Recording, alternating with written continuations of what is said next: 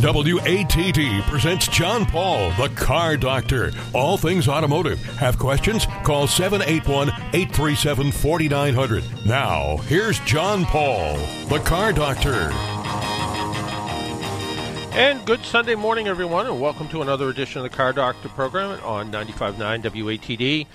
If I sound a little bit tired, it's not because I got that extra hour sleep. I think I was this so far has been the longest morning of the year. It seems like, and also, you know, I drove down to Florida over the past three days, and uh, you know, you would think you could get some sleep staying in hotels, but that never works for me. We'll get in. We'll get into that drive in just a while. Uh, but we are also going to uh, be here to take your calls and comments about what is on your mind about cars. And also, uh, we have a guest with us today. We have Jay Carrara, one of my coworkers. He's, I don't know, senior manager of automotive services training, something like that. Jay, what's your title at AAA these days? Good morning, John. Thanks for having me. Um, I guess my official title is Senior Training Manager in Automotive Services. And what does that mean exactly? What do you do? What do I do? Um, yeah, I, yeah, yeah, that's that's a question that's hard for me to answer too. So it's even it's even harder on a Sunday morning. But I did get an extra hour of sleep, and I came in the garage to take a break from leaf cleanup and wood stacking. So this is a, a welcome break. So I'll think about it. Uh, I would say I am lucky enough to work with a team of nine folks in the five states that we cover: Mass, Rhode Island, Connecticut, New York, and New Jersey. Um, and what we do is we have a program that provides training for how to provide road service, towing, and battery service, jump starting, lockout, uh, et cetera, to all the folks who work uh, at AAA or for AAA. And it was um, just about three years ago on this date that you and I actually did a Facebook Live thing with uh, with AAA, and we talked about some of the things that you do, and you know some of the things that we encounter as we're doing road service. But I wanted you on specifically today to talk about batteries. And, you know, a lot of people think, you know, the battery in your car is just that. It's just there to start your car. But it really is sort of the heart of the car, isn't it? It is. It is. Uh, it's good timing, of course, to be talking about batteries at this point. Um, I think we all woke up to. I reluctantly turned the heat on one day last week because it was, I think, 26 over here in Rhode Island uh, one morning when I woke up and that's kind of the first test for uh, when batteries start to become something important that you forgot to think about. Uh, is right at that late fall stage before Thanksgiving around Halloween. Um, they they absolutely are. Um, I believe they're probably the most misunderstood component of an automobile because automobiles are so complex. A battery's nice and simple in something like a remote control car or a flashlight, and we don't think much of it. Uh, but it gets a little complicated because of all the jobs it performs, right? I mean, so it's there to start the car, of course, which is how you know it's not working. That's how it tells you that morning. Uh, but it also is, is there uh, to buffer out charging system currents um, and to smooth out uh, stability for electronics in the much more complicated systems that we're getting in the newer stuff. And some of these cars today with, that have multiple computers, and by multiple, I guess you know thirty plus sometimes, a battery that might start the car might not be a battery that's good enough to make all the systems work, right? Yeah, um, and there's actually uh, very different ways to to look at that now. And as cars continue to evolve, and we get new features and new conveniences um, and new um, operational functions of cars, we find new ways that that um, shows itself. Uh, we recently had a situation uh, where the car, um, the battery was good enough in, a, in someone's car to start it up first thing in the morning to make a drive, but after about four or five hours of driving the car with that uh, on-off engine start stop when you come to a pause in your driving on the traffic roadway uh, failed to restart back up again. Um, so that that's a new way that we can find batteries not able to do their job, all of their jobs, right? Yeah, no, that and that's something you know. People think about the start-stop systems, and they've been sort of led to believe, well, you know, it's got a heavier duty starter in it, it's got a bigger battery in it, this thing's going to last a long time. But at the end of the day, it's just it's it's a box of electrons that kind of make the car start. And when it starts to fail, you're right. It may it may have started up the car in the morning, but maybe it's just not taking the charge the way it should anymore. But whatever the case is, and in that case, you know, that start stop start stop system just became a stop system. It wasn't there to, it wasn't able to start the car. Yeah, unfortunately, that is true, and um, you know we find that the batteries are so condition sensitive, and and now with all of the duties they have to perform, um, you know, when I was when I was a young kid, and I won't say how old I am, but I'm feeling pretty old nowadays. Um, you know, batteries were you know new cars were coming out, and and they weren't very complex. We had just reached the age of fuel injection. Um, and, and essentially, once a battery got a car started and generated enough current at one time to make the engine run, um, your charging system could take over, and most simple alternator um, driven charging systems were able to keep everything going in the car because there wasn't much to keep going. Honestly, if you had the radio on, that was one thing, and you know, if if it was nighttime, you had the headlights on, and if it was raining out, you had the windshield wipers on, and all those things are electric, um, and and they took a little bit of current and energy. Uh, but then once we introduced fuel injection and you know fuel pumps that spin all the time and injectors that open and close all the time and computers that make them all operate and then multiple computers, like you said. I mean, I think the last count on one of the Cadillac models, a friend of mine told me, was 38 computers. Um, they all take energy, um, and that that makes uh, it very complicated and very difficult um, for batteries to stay charged because the charging systems have to power all that other stuff. Uh, and then if you're driving short distances or in tough conditions like cold, um, and things are working harder to keep everything running, less charge is getting back to the battery, and then we actually see a lot of batteries that um, just don't last as long as maybe they could have in ideal conditions because the conditions just aren't ideal anymore in modern cars. And I just want to go back to how you're feeling old, and I just want the listeners to know that I'm your father's age. So, you know, how do I how do I feel? You know, so. Um, well, you know, but yeah, but you know, when I, and and I'll go back to when I was young. There was essentially one kind of battery, and it probably came in a in a a rubber case. It wasn't kind of the plasticky cases now, but there is more than one kind of battery out there now, right? Yeah, there's there's several. Um, so the the one kind of battery you're of course talking about is what people would call a flooded lead acid battery or a wet battery, um, which is just um, lead, lead plates submerged in sulfuric acid uh, in a pretty basic chemical um, makeup that I think has been around. I'm no historian, but I want to say the 1800s or so was when that really first got started, as far as what we consider the dawn of, of the, the modern battery. And it really hadn't changed much uh, up until, I, I want to say, the, the, the 1990s or so started some technology development in the battery world that I was made aware of. And now we have AGMs, or absorbed glass material batteries, um, which actually don't have any liquid electrolyte in them. Um, they're kind of in a simple way, think of you know lead sponges in a way, um, with some fiberglass and some other things inside. Uh, and they they've been around in lots of different forms. A lot of folks might know them in the um, you know the tuner in the off-road world as Optima spiral cells are the popular, um, quick remembered brand and style. Uh, but now even from that we have something called an EFB, which is an enhanced flooded battery, um, which is exactly what it says in the title, it's still a flooded lead acid battery. It's still made of flat lead plates. It still has sulfuric acid that can spill around and sloshes around in the battery. Um, however, they add components, uh, and carbon being one of them, and other different materials and minerals, and a different envelope separator inside without getting too detailed. Um, and they want to make those batteries uh, perform better and deal with charging and discharging often um, able to be something that they can survive for a lot of these cars with start-stop technology. So we've got three different real types of batteries in automobiles that are commonplace, and that definitely adds to confusion in lots of different places yeah. throughout the industry. Yeah, it does to me. I mean, my day-to-day car is a 2018 Hyundai Santa Fe Sport, no start-stop technology in it. It's got an AGM battery in it. I was a little surprised when I opened the hood one day and went, "Hey, that's an AGM battery. I, I wonder why." And I still don't know. I still don't know the reason why, other than Hyundai must have decided they needed to put it in there. And then my wife's Volkswagen uh, had a conventional flooded lead acid battery in it, um, which uh, the day before I was leaving Florida last year, I went to start the car and it didn't start. Now, um, that car is a 2015, so that battery was a good solid eight years old, uh, and probably nine when I was trying to decipher the date on the bottom of it.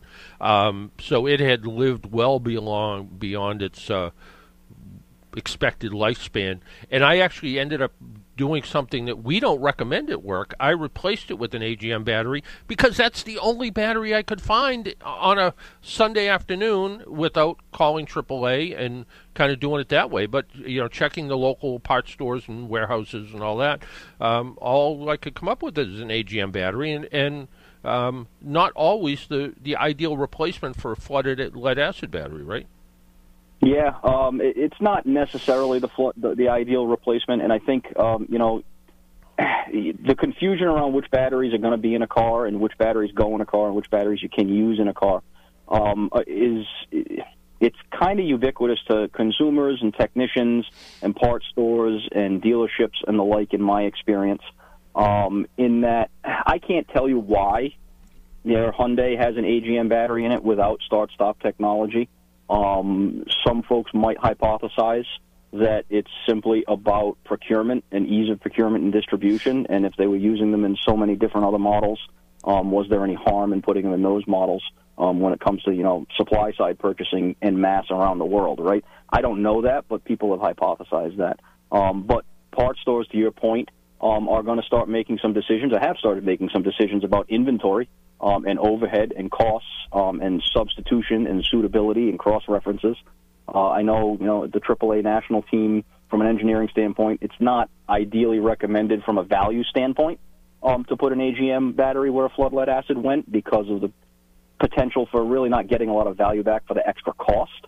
Um, AGMs do cost a significantly amount uh, more, in my opinion. Um, if you're out there buying a battery, you can buy a battery, a flood lead acid, for know, a premium level battery for 179 $189 nowadays, but an AGM will set you back 250 or more typically. Um, so you don't want to waste that money if you don't have to. But to your point, if that was what was available uh, and you needed to make your car go, it will work and it will start the car up.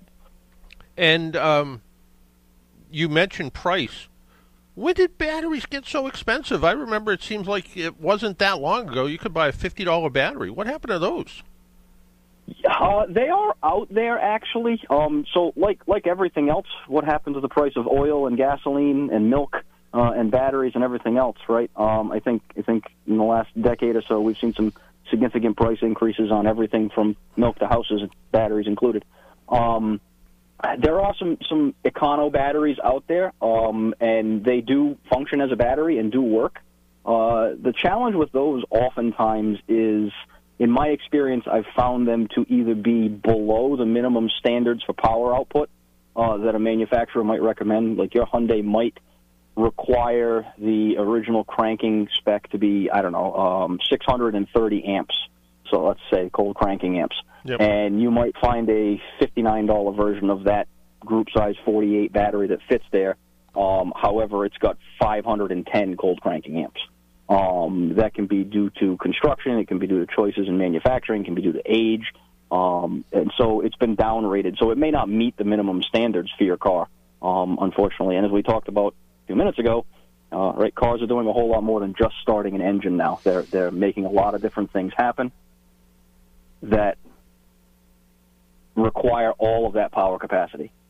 Yeah, it, it really it really does, and I think this is you know back to you know where we started. People don't understand the importance of having the right battery in the car, and even people have come to find out.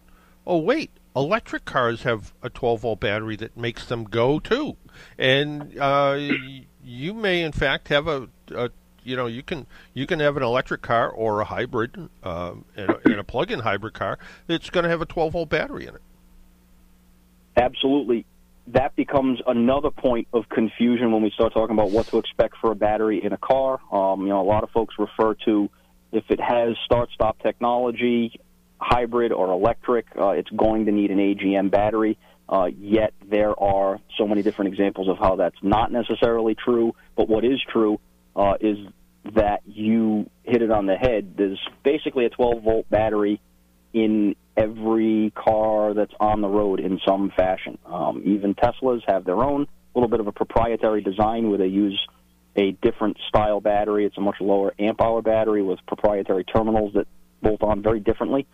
But every electric vehicle out there and every hybrid car out there has has a 12 volt battery of some sort. A neat uh, little piece of trivia that I, I learned a few years ago is the Hyundai Ioniqs, uh, the early generation Ioniqs, do have a 12 volt battery, but it's actually segmented uh, mechanically with relays inside the lithium ion battery. It's a section of the large, uh, several hundred volt battery that they partition off and use as the 12 volt battery for the 12 volt systems that power all the electric vehicle components of that car. And it can jumpstart itself. It can. It has a button actually on the dashboard for a 12 volt reset, which is a jump start in that case. Yeah, uh, kind of kind of an interesting design. Um, the I and I guess this came up during the height of COVID. People weren't driving their cars very much, and we were seeing batteries that were that were just discharging because the car would sit for a month or so. Um, off-season battery storage is real important. You can't, you know, if you have a uh, a fun car that you have for the summertime, or maybe you have, you know, some off-road vehicle, or maybe just the opposite. You have your winter car that you, you know, start to think about getting out this time of year. Battery maintenance in the off season is important too, right? Absolutely. Uh, and as I said, I'm sitting in my garage at my house where I have, um, fortunate enough to have several old cars that I've had for many, many years. Um, and I also have uh, a motorcycle and, believe it or not, a lawn tractor. And all of them have 12 volt batteries in them, and all of them have on them a battery tender, just an automated, super low current, uh, between three quarters of an amp and an amp and a quarter uh, battery minder that just I plug in. And those cars don't get used very often. The lawn tractor doesn't get used very often. But there's nothing more frustrating than going to use your lawn tractor and having a dead battery. So uh, years and years ago, I made the commitment for thirty dollars to buy a battery tender for that and, and leave it on it. And it's it's critical that you keep things charged up um, for two reasons. One, you want it to work when you go out to use it and start and turn the key to start the engine.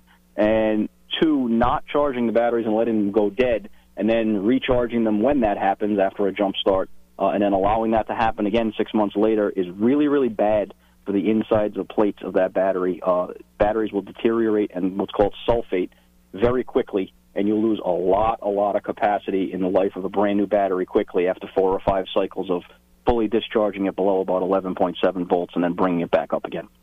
Yeah, and it's even it's even the the jump start itself isn't necessarily the healthiest thing for a battery. You know, you know if you go out there with a jump start box or you jump start it with another vehicle, uh, that jolt of electricity has been found to it's not the it's not the healthiest thing for the battery, and keeping it charged with a battery tender. Um, I have um, the uh, the vehicle that we leave in Florida here has uh, has a battery tender on it, and also I have a little boat and it has a 12 volt battery in it, and that battery was sitting in my shed for the last four months with a battery tender on it, knowing that when I want to use that that car or when it gets time to put the boat in the water, the battery's going to be in good shape. And that idea of that steady state charging of the battery helps, I think, maintain its life too, doesn't it? Uh, absolutely. That's what the engineering research has shown, not necessarily what I've. Uh, I'm saying myself, but certainly we have many, many, many decades of engineers who've proven that out. Uh, it's absolutely the most important thing is to keep it as stable as it can be, and the least amount of discharging and recharging a battery can do, the longer it will last. Um, with the understanding that you know batteries are a, a wear item; they will not last forever, no matter how you keep them. Once you activate them uh, by adding acid to them, they will start to deteriorate, even in the most perfect conditions. But you can certainly prolong that to six, seven, eight. I've even seen people go as long as ten years on certain batteries that are that are well maintained and low use on on tenders and maintenance equipment, uh, and and that are mindful of keeping the terminals and the post connections uh, clean, which which involves disassembling them periodically and scraping them off even if they don't look dirty. Uh, that type of stuff will help benefit the battery with its ability to take a charge. So that nine years I got her the uh, original equipment Volkswagen battery. Uh, I got all I can expect out of it, right? I would say you got all you can expect, and I sense a little bit of the same reluctance I had to turn the heat on with the reluctance you had to change that battery possibly early as preventative maintenance. Well, and you know one one of the one of the things is you know I was kind of trying to flip a coin. Do I put a new battery in it and let the car sit in Florida heat for four months, or do I wait and let the battery be dead essentially for four months, and then come back to a dead battery and know that okay, the first thing I'm going to do after I get here and you know turn the water on and make sure the house is still here uh, is I have to go buy a battery, and it's absolutely, like everything's yeah, trade-off. yeah, and uh, the ease of when I get here, I want to be able to start the car and move it. So I went with I went with the battery at that point. Um, you know, when we look at when we look at batteries in general, and and like you pointed out, you know, the, the battery does a lot of work in some cars. Uh, you know, we I saw a rash of Subaru owners that were not happy because their cars. Uh, batteries were going dead pretty regularly, and Subaru, in its ultimate wisdom, uh, the way the charging system profile was set up, uh, didn't in fact charge the battery all the time. To maximize fuel economy, it would shut off the charging system. Where when I first looked at you know the very first alternator system or whatever the case was, uh, you know that alternator charged the battery more or less all the time. Yeah, it would. You know the voltage regulator would you know manage it, but in the Subaru profiles, it literally you know it it it's a it's a flat line at some point. And then if you happen to just be that kind of driver that kind of maximizes that, you end up with you end up with a battery problem. And Subaru sort of fixed it by um, changing the charging system profile and also putting a battery in with more reserve capacity to handle the you know multiple computers that are staying on when the car's off. So again, those batteries do a lot. So battery quality is important. Um, if you're not buying a battery from us from AAA, and you're you know stuck in the middle of uh, I don't know somewhere, and you have a choice, try to buy the best battery you can buy. Right? Try to buy the you know not necessarily the most expensive, but you want to buy one that's going to at least meet or exceed the capacity of the battery that's in there. Right? Absolutely. I would say that the the check boxes that have to be checked off to, to put a battery in a car with a, with a good repl- a conscientious replacement are uh, are you putting in the correct construction type right off the bat? If your car requires an AGM, um, are you making sure that you're putting an AGM absorbed glass mat back in it? That's that's first and foremost. Uh, if it requires a flood lead acid, are you doing that? Um, you know, outside of the outliers of availability, like you spoke about that Sunday. Uh, and then, of course, you know, in my experience, and I think in a lot of other automotive technicians' experience, at least in the New England area, where we see zero degrees to 100 degrees and all of the worst case, case scenarios at some point throughout a year, uh, a battery with the highest cold cranking amp potential is typically in this area of the country um, your your best bet uh, for for putting in a reliable unit. Yeah, and one thing that, I, and before we let you go, one thing I just want you to confirm for me is Mm-hmm. that uh, you know you, you you get out on a cold day, car doesn't car doesn't start, cranks over real slow, doesn't start. Uh, you either call AAA, you jump start the car yourself, whatever the case is. You haven't fixed the problem. You've just fixed the symptom. The problem is the battery's probably at the end of its life, right? That that is that is absolutely spot on, and and it's exacerbated now again by the complexity of modern cars with more of the systems. Um, in in the days of my childhood and apparently your your young adulthood, uh, the the jump start that you would perform on that car would get it going, and then often the alternator that you referenced that was on all the time, fully charging that battery back. If you had a half hour drive to work and a little tiny bit of highway, you could be pretty well assured that that battery would be receiving enough of a charge to at least crank over slowly again later on that afternoon when you left work. And unfortunately, that's um, that was never a permanent solution either, but it got a lot of folks by, and it's built kind of a um, a myth now in in 2023 and for many years since uh, that that you can just drive a car for a little bit after a jump start and you'll be fine.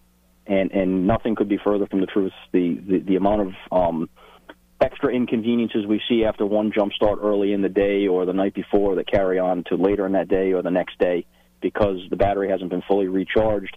Those drives are not charging the battery up anymore. They're all that power from the charging system that, to your point about that Subaru, may or may not be on all the time is being managed for fuel economy.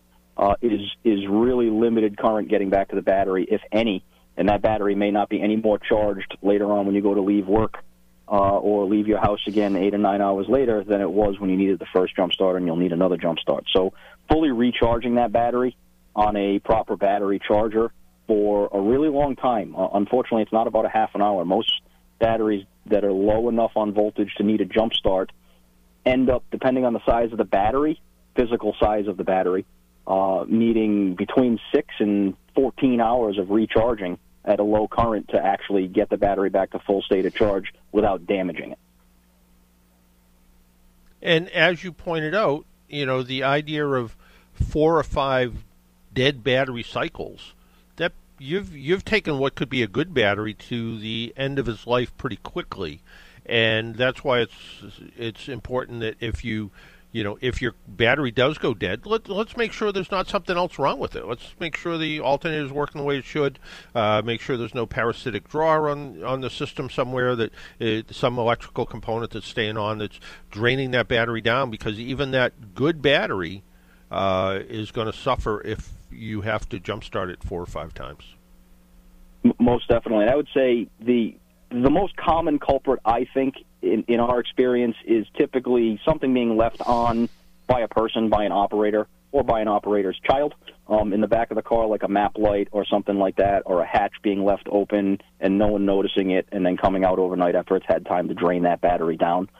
Sometimes you have that mysterious, um, non-visible component uh, that's stuck on. Recently, we actually had an experience with a power seat motor that wouldn't uh, turn off in a Chevy Yukon, I believe it was, and that was draining things down pretty quick repetitively. But definitely get that sorted out. If it's not explicable when you're jump starting the car, like you saw the headlights come on because you left them on accidentally, or you noticed the door open when you walked out to it, get that to a qualified facility that you trust and, and have them take a look at it and explain what happened and ask them to go look for a parasitic draw or a drain so that that doesn't get you stuck in the same situation after you charge that battery back up. Now, it sounds like you're talking from experience. Did your kid leave something on in the backseat of your car? Uh, last night I had to remind him to turn the map lights off as we got home. So that was, but it was fresh in my mind. Yeah, there you go. Hey, Jay, I want to thank you for taking some time out of your Sunday morning and joining us on 95.9 WATD and uh, help educating the public about batteries and how, you know, this is the time of year. Temperatures are dropping. On my way down to Florida, I stopped in Virginia, and uh, when I got up uh, Thursday morning, it was 18 degrees, where I thought Virginia would be warmer than where I left. But in fact, 18 degrees is enough to uh, to stress just about any battery. In fact, I think at the hotel somebody was getting a jump start before I left. So, uh, you know, cold weather cold weather's on its way, and you know you know, if you believe the Farmer's Almanac or whatever, whatever it is, you know, you stare, you look at, you know, chubby squirrels or whatever's going to tell you. I don't know anything, but I know winter's coming and it's going to get cold and it's going to put stress on batteries. So I want to thank you for helping educate our listeners. Thanks for having me, and uh, you're absolutely right. I'm going to go prepare for the cold by getting some firewood stacked and finishing my leaf cleanup.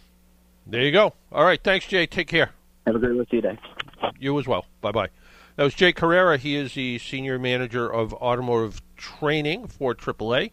We need to take a break and pay some bills. My name is John Paul. This is a Car Doctor program, and if you would like to join us, you can call just like Jay did at 781 837 4900. 781 837 4900. We'll be right back.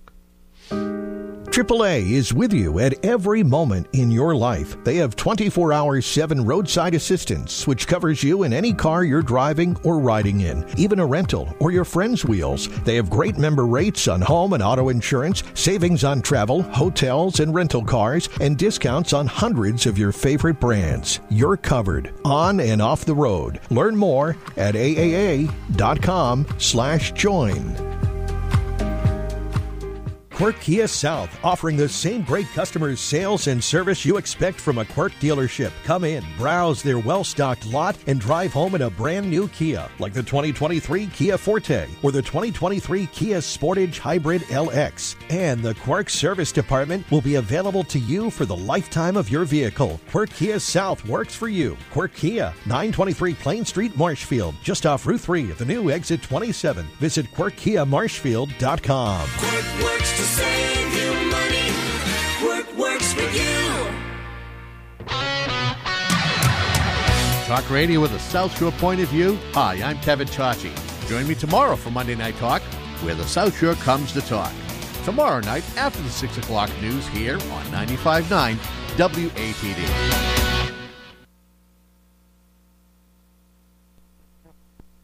And just like that, we're back with no coming back music. I was expecting music, and then it just went away. And, and then there was none. Look at that. Yeah. So I should have turned on my microphone and just sang the Car Doctor song to bring you back.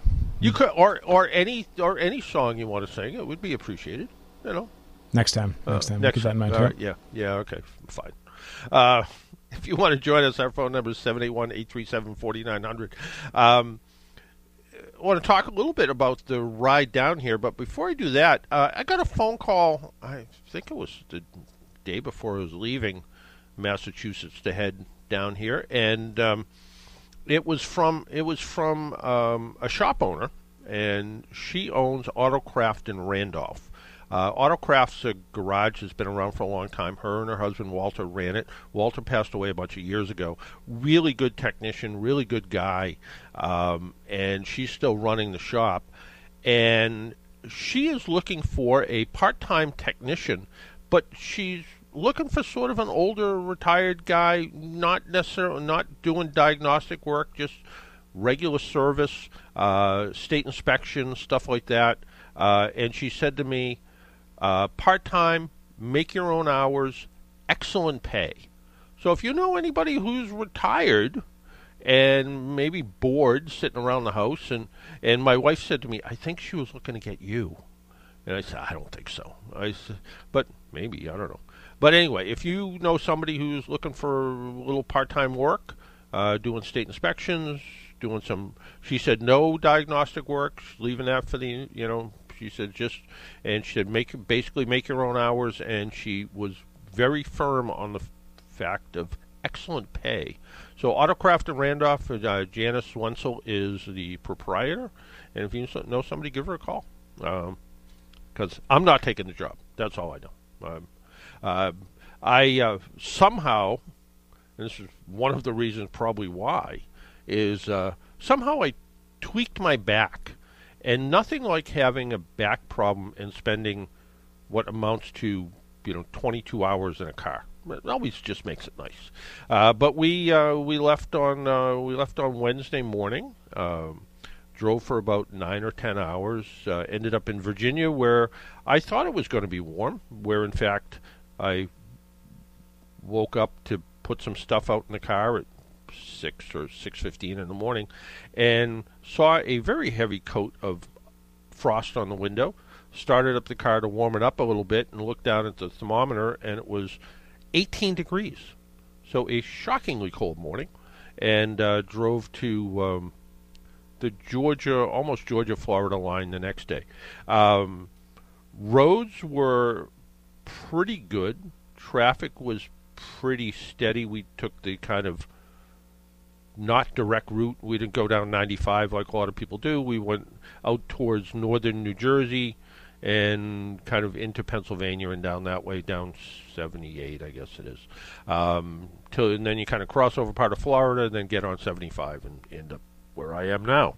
Um, but there was uh, there was a, didn't see any traffic incidents, but what we did see is some roadwork construction, and probably that first day, probably a total of two hours worth of delays due to patching cracks in the road and things like that, which just made it for a little extra longer sort of ride. But uh, but all in all, all in all, uh, pretty good ride and way better than when I got here last year. Um, we didn't get here. We got here a couple weeks earlier because last year was the hurricane, and where there was a lot of damage to the the place, the area that I live in. In fact, the Weather Channel people were literally in our driveway just about. Um, but uh, a lot of damage to the homes around me. My house was livable, which was nice to see.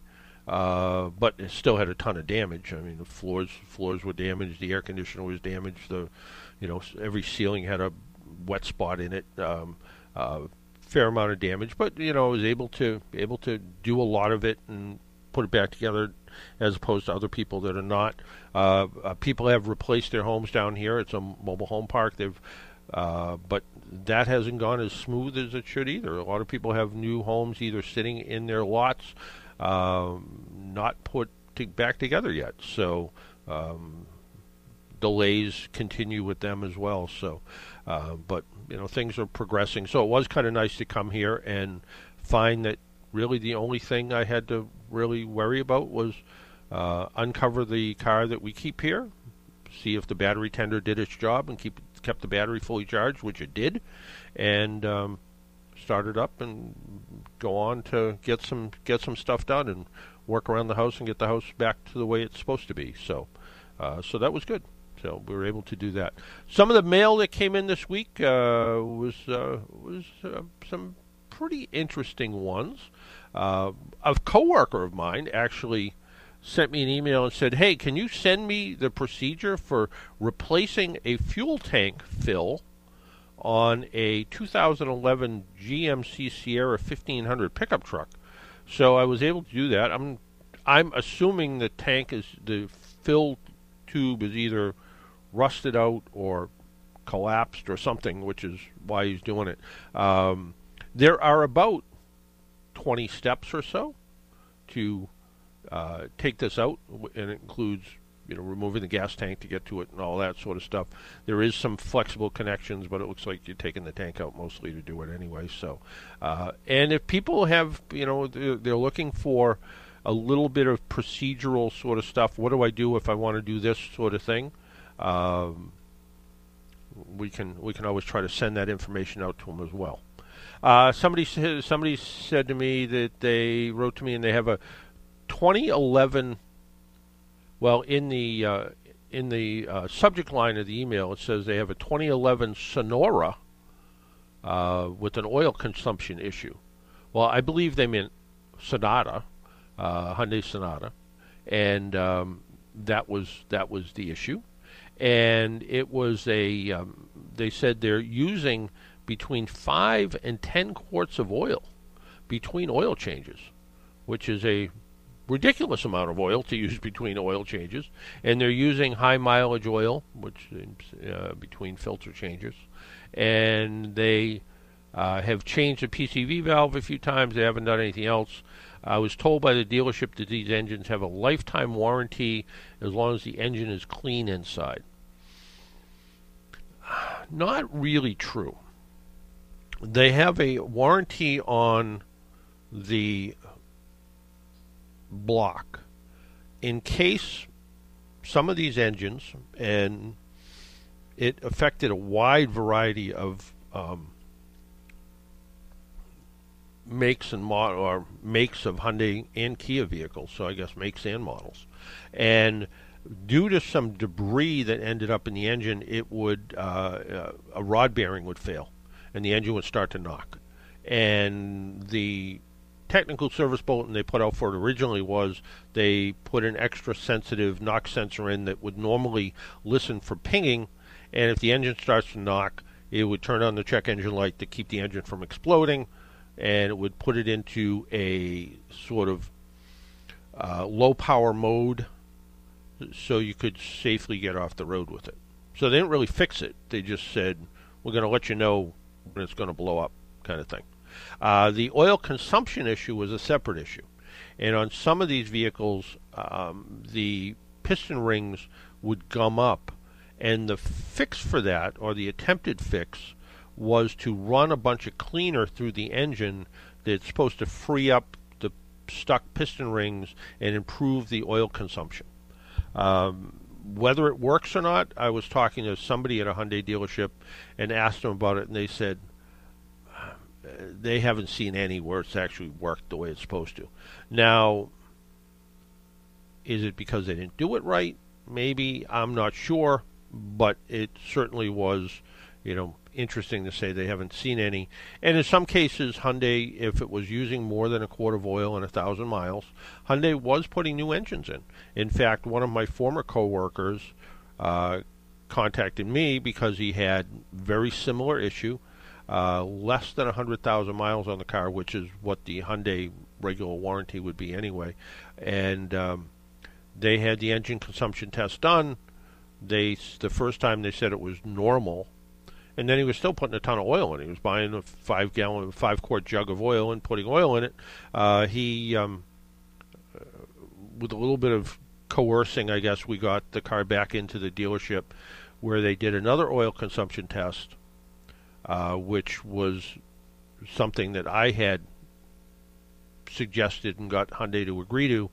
And the first time it used a quart of oil in about 1,100 miles, and they topped off the oil, and then he was smart enough to say, "Let me drive another thousand miles with a f- full engine of oil," and all of a sudden it was down two quarts of oil. So, in, or two and a half quarts of oil. So, in fact, the first quart of oil got used up kind of in a normal-ish amount, and the second time in 2,000 miles, it went through two and a half quarts of oil in basically a thousand miles. So it ended up to the point where Hyundai agreed to replace the engine. So there you go. Uh, so is Hyundai going to do anything with this one? This is a 2011 car. Chances are probably not, and it doesn't sound like they've been to the dealer other than the dealer said it basically has a lifetime warranty. Again, that's for connecting rod failure, not the oil consumption issue. The oil consumption issue is just from the standard 10 year, 100,000 mile warranty, which is 2011 is two years out of warranty. So chances are probably not, but maybe they have a good relationship with the dealer and the dealer can uh, work to get something done for them. Uh, somebody else wrote to me and said um, they had a really good they had a really good email. They have uh, they they I own a 2012 VW Passat. It's a 2.5 five cylinder. They bought it new. It's been fairly dependable. Certainly has its quirks. And he says, "Don't get me started, haha." For the last five years now, it has intermittently been turning on a check engine light for a code P0106. There were never any performance issues other than some odd transmission downshifting, usually when coming to a downhill stop. Now the car does this on most slower speed stops, accompanied by a, a lunking noise. Not sure what that is. Uh, I was also relieved to find it wasn't a transmission issue per se. I bought a $100 Actron OBD scan tool a while back, and as I like to do my own maintenance myself, if I can, then the scan tool manual states a P0106 is a map baro uh, circuit range performance test. Various Google searches from 2019 mention a code as a problem with a clogged um, mass airflow sensor, which is all that the search turned up. Uh, when I first uh, tried YouTube, I found a clip showing the code had something to do with the mass airflow sensor. It had me remove the engine cover, remove some secondary cover, and the cover housed a rubber donut diaphragm and a spring in an enclosure. It used some vacuum hose as well. I bought the new donut part in anticipation of finally fixing the issue. When I inspected the existing donut, it was perfectly fine, no tears, no holes. I reinstalled the original and re- uh, and returned the new part. I think I probably would have put the new part in. Uh, I reset the check engine light, but the code resurfaced after a short time. About three years later, I found several YouTube clips regarding the code dealing with the car's uh, mass airflow sensor again. Uh, no, actually, nope, uh, manifold absolute pressure sensor, so map sensor, just off of the throttle bottle being faulty, uh, fouled. I got my hopes up. Finally got the map sensor. There was no fouling before buying a new part. I reinstalled the original one to see if the old part was not the problem. Being skeptical, this could be another dead end solution. I reset the check engine light with the scanner, and hopefully. Uh, that the problem wasn't going to come back, but the code came back about a week later. Can you recommend a cause repair for this happening before I drop the money on a new part? I wanted to run it by you. wow, they sound like they've done a lot of work. Um, when I looked up the code, I looked up the most common issues with this particular code, and the most common one was the uh, manifold air pressure sensor. So the map sensor uh, was the most common issue. Uh, because you're only using a scan tool and not a more sophisticated scanner, you can't really read the real time data, which would probably help. The second most common issue is the valve cover itself has got a problem, so it's not letting the engine breathe properly. Uh, throttle body, uh, the intake air pressure sensor was also a problem. Back to that uh, positive crankcase ventilation valve diaphragm, that's that rubber thing they were talking about. Uh, that is also in the list of problems. And the throttle body is an issue. And then the uh, lastly, the engine intake manifold, not very common, but the most common by a long shot is replacing that manifold air pressure sensor. So maybe take that shot on the map sensor and replace it and see what happens. Um, again, without being able to look at real data, it's a little hard to do. Uh, when we were talking to Jay, we were talking about all the computers in cars, and I think I may have mentioned this once before. Um, Cape Cod neighbor, uh, she has a Chrysler Sebring convertible, an older one, 2008, 2009. And I heard it chugging, and I said to her, "What's up with the car?" And she said, "I don't know. It's got the check engine light on. It's doing all kinds of stuff." So I went over with my scanner, and I just said, "Well, can I just check it? Maybe if it's something simple, we can just get it running better." Hoping it was a bad spark plug or something, but um, it came up with a misfire. Most common issue, probably a uh, fuel injector on that on that car, not a spark plug. And coils were replaced on this car at one point because they're all Napa coils. Um, the fuel injector, you have to take the manifold off, so it wasn't anything I was going to fix. And but also, besides the check engine light for performance, there were at least a dozen other codes that popped up for different little computer modules in the car, most of them having to do with the power top. It's a convertible and it has a fairly sophisticated power top. It's not a hard top, but it's fairly sophisticated power top with a lot of little doors and things that open and close and a ton of codes on that. So um, I asked her what she wanted to do with it and she said probably nothing. She said probably going to just try to sell it and get it get it taken care of. So again, having the right kind of scan tool can be very helpful. Um, so something where you can see data rather than just a, a, code that pops up. That code will lead you in a direction, but you really want to look at data. And a lot of people use lab scopes now to try to check for different things. Um, bit more sophisticated. Can you can you do can you work without it? Yeah, you can. Um, somebody else wrote to me and said. Um, they had a very simple question. They said, "Is there one leather cleaner you like for seats that you prefer? Uh, is there one over another?" And I've always had good luck with Meguiar's products. Um, I always think they just do they just do a good job. They, whether it's their wax, their scratch remover, they don't seem to overpromise. I'm I've become a big fan of Meguiar's waterless car wash and wax. Uh, there are times that it's just not practical to get out a hose and wash your car. Where if it isn't caked with winter salt, which you need to wash off, but if it isn't, you can uh, get out there. And If it's just dust and some light dirt, it literally floats the dirt to the surface. You need to use, uh, you know, go out there with half a dozen microfiber cloths and uh, spray the surface. Kind of get the dirt off, wipe it off, wipe it off with another cloth. You'll go through you'll go through a few cloths because you don't want to use that same cloth that's got grit in it trying to clean the car. But waterless waterless car wash and wax from Meguiar's I've had good luck with. They make something called Ultimate Leather Detailer, um, which I think is a good leather product. I don't have anything with leather in it. Um, our cars have pleather, so sort of a pretend leathery stuff, uh, which is where I use the um, the Meguiar's products and I did use it to clean my shoes. Um, also, uh, Griot, uh, which I never pronounced it, right. I guess I I always thought it was Groit's products, but it's it's pronounced Griot. They make they make some good products as well. Tend to be a little bit pricier. I actually they have a waterless car wash. Um, I purchased it last year because I couldn't find the Meguiar stuff. A little bit more money.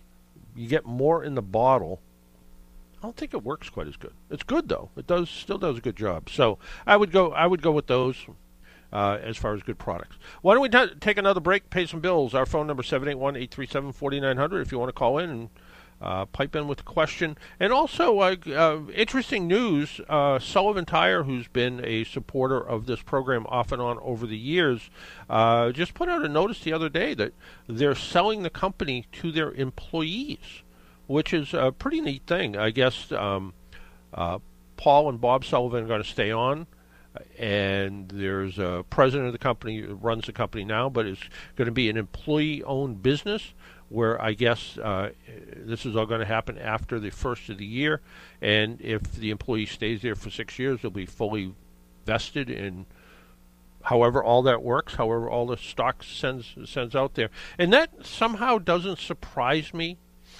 that they were a company that really looked at things like they still did Christmas clubs. Um, they rewarded their technicians that got ASE certifications, and they had a dinner with it. They're a very family-oriented company, so the idea to kind of put the company in the hands of their employees, pretty cool thing actually. Why don't we take that break? My name's John Paul. This is the Car Doctor program. You're listening on 95.9 WATD, your South Shores radio station. We'll be right back.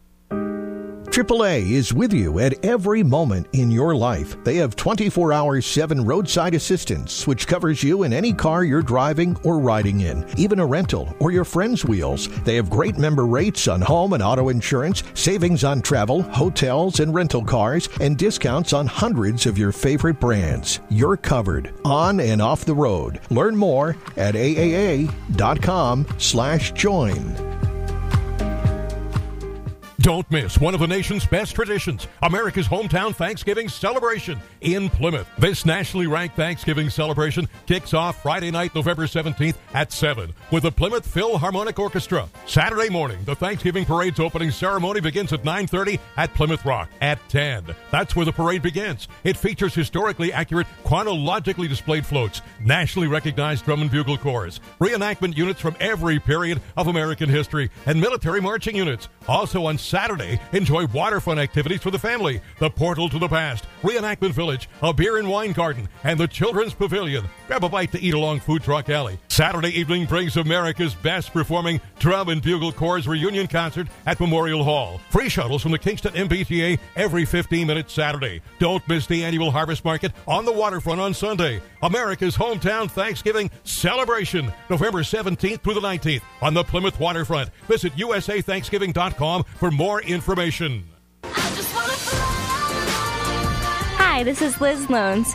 Tune in to Twilight Showcase Radio, hosted by Sandy Stride and Keith James. Visit twilightshowcase.org. Twilight Showcase, tonight from 8 to 10 on 95.9 WATD. Make an appointment Sunday morning at 11 for John Paul, the Car Doctor, on 95.9 WATD. Now, back to the Car Doctor.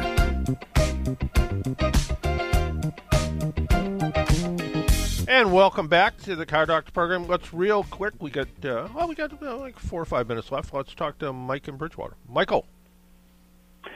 Happy Happy daylight saving times, John. I, I, I know it is. Uh, you know, and I, I wish I could say that I got that extra hours of sleep, but I don't. And it's going to get dark early, so I don't know. Yes. Uh, reason I'm calling, I know time is short. Um, gas, oil gas mixture.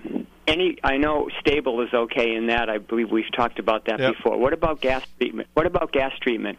Does that compromise anything? You know, the kind you just put in your car and it takes care of STP, whatever. You know, those kinds of things. Teflon. Um, does that any issue? Not that, not that I can think of, because all of those things are going to be uh, there to help kind of clean carbon buildup, and two-cycle engines tend to have a little bit more carbon. So if you're running, you're running a you know 30 to one or 50 to one oil gas mix, I think using using a little bit of that. The one thing I would be cautious about is don't overdo it. I mean, you know, one of those Techron bottles is good for 20 gallons of gas, so you know, an ounce or two, I don't think is gonna is gonna cause any harm, and is pro- and it's, is it going to do any good? I don't. It's not going to get the engine. It's not. It's not like you're putting rocket fuel in there and the engine's going to melt. So, I think it probably just help clean up the top of the pistons a little bit. Okay, good. Then, and the other question you already addressed. I got a buddy who's got a Subaru, and you know they're in the second stage. You know where they've taken the car a couple of times now because of the parasitic drain on Yeah. the battery that you talked about this morning. And what is there? Three stages now that you have to go through before they give you a battery kind of thing. Is that the process, or is that not? Yeah, yeah, pretty pretty much. They were a little slow in that because it seemed like, and it seemed to me it was a simple fix. You take the six-cylinder battery, which is bigger, and you put it in the four-cylinder car, and it sort of solves the problem. But um, but now they they kind of want to see the battery go dead, and then they reprogram some stuff, and then they test the battery, then they want to go see it go dead again, and then they finally put a little bit bigger battery in. The thing of it is, they put the battery in that's got more reserve capacity, but that doesn't really fix the problem because the problem is there's still there's all this parasitic drain going on. So uh, to me, it seems like they still need to work on keeping some stuff. Sh- you know, shut off for longer periods of time, but you know, putting the battery in, you know, gives it extra capacity to drain down. But if you're somebody who only drives, you know, a mile or two a day, a couple days a week, that battery's eventually going to go dead. Yeah, yeah. Thanks. I'll pass it along to him Okay. because we've been back and forth, you know, about it. So thank you, and I appreciate the uh, the information you give. I, I thank you, and I'm glad that uh, you're back in Florida, escaping the weather from this area well, up here. Thanks well, you, I, I, I appreciate I appreciate that too, and hopefully hopefully there'll be uh, you know no hurricanes, no bad things going on, and you know be able to relax a little bit, which would be nice. So yeah, and Yeah. I I appreciate you calling in, Michael. Thank you. Okay, John. Ciao, ciao. Bye All right, take care. Bye bye. Uh, one more little short message here, and that is uh, somebody said they they heard me mention uh, cars without spare tires. They have a they have a Lex uh, they have a, a Tesla, and uh, they purchased the spare tire that I talked about, which is a temporary spare, and uh, they said uh, they said it, it, they they like the idea. It takes up a little little bit too much room, but on the other hand, uh, they went through Modern Spare, which is a company that makes these tires that are it's a full height, uh, height tire. It's just skinny. Uh, so he described it as like a fat motorcycle tire. He puts it in for trips. It just makes him feel more comfortable. He used it once because he hit a curb with one of his original tires and ended up it was flat, couldn't fix it. So, and I get even a little bit more paranoid. I carry a plug kit with me and a 12 volt compressor just to air the tires back up. So, just in case. Hey, that music means we need to go. Uh, I want to thank Jesse for keeping everything intact at his end.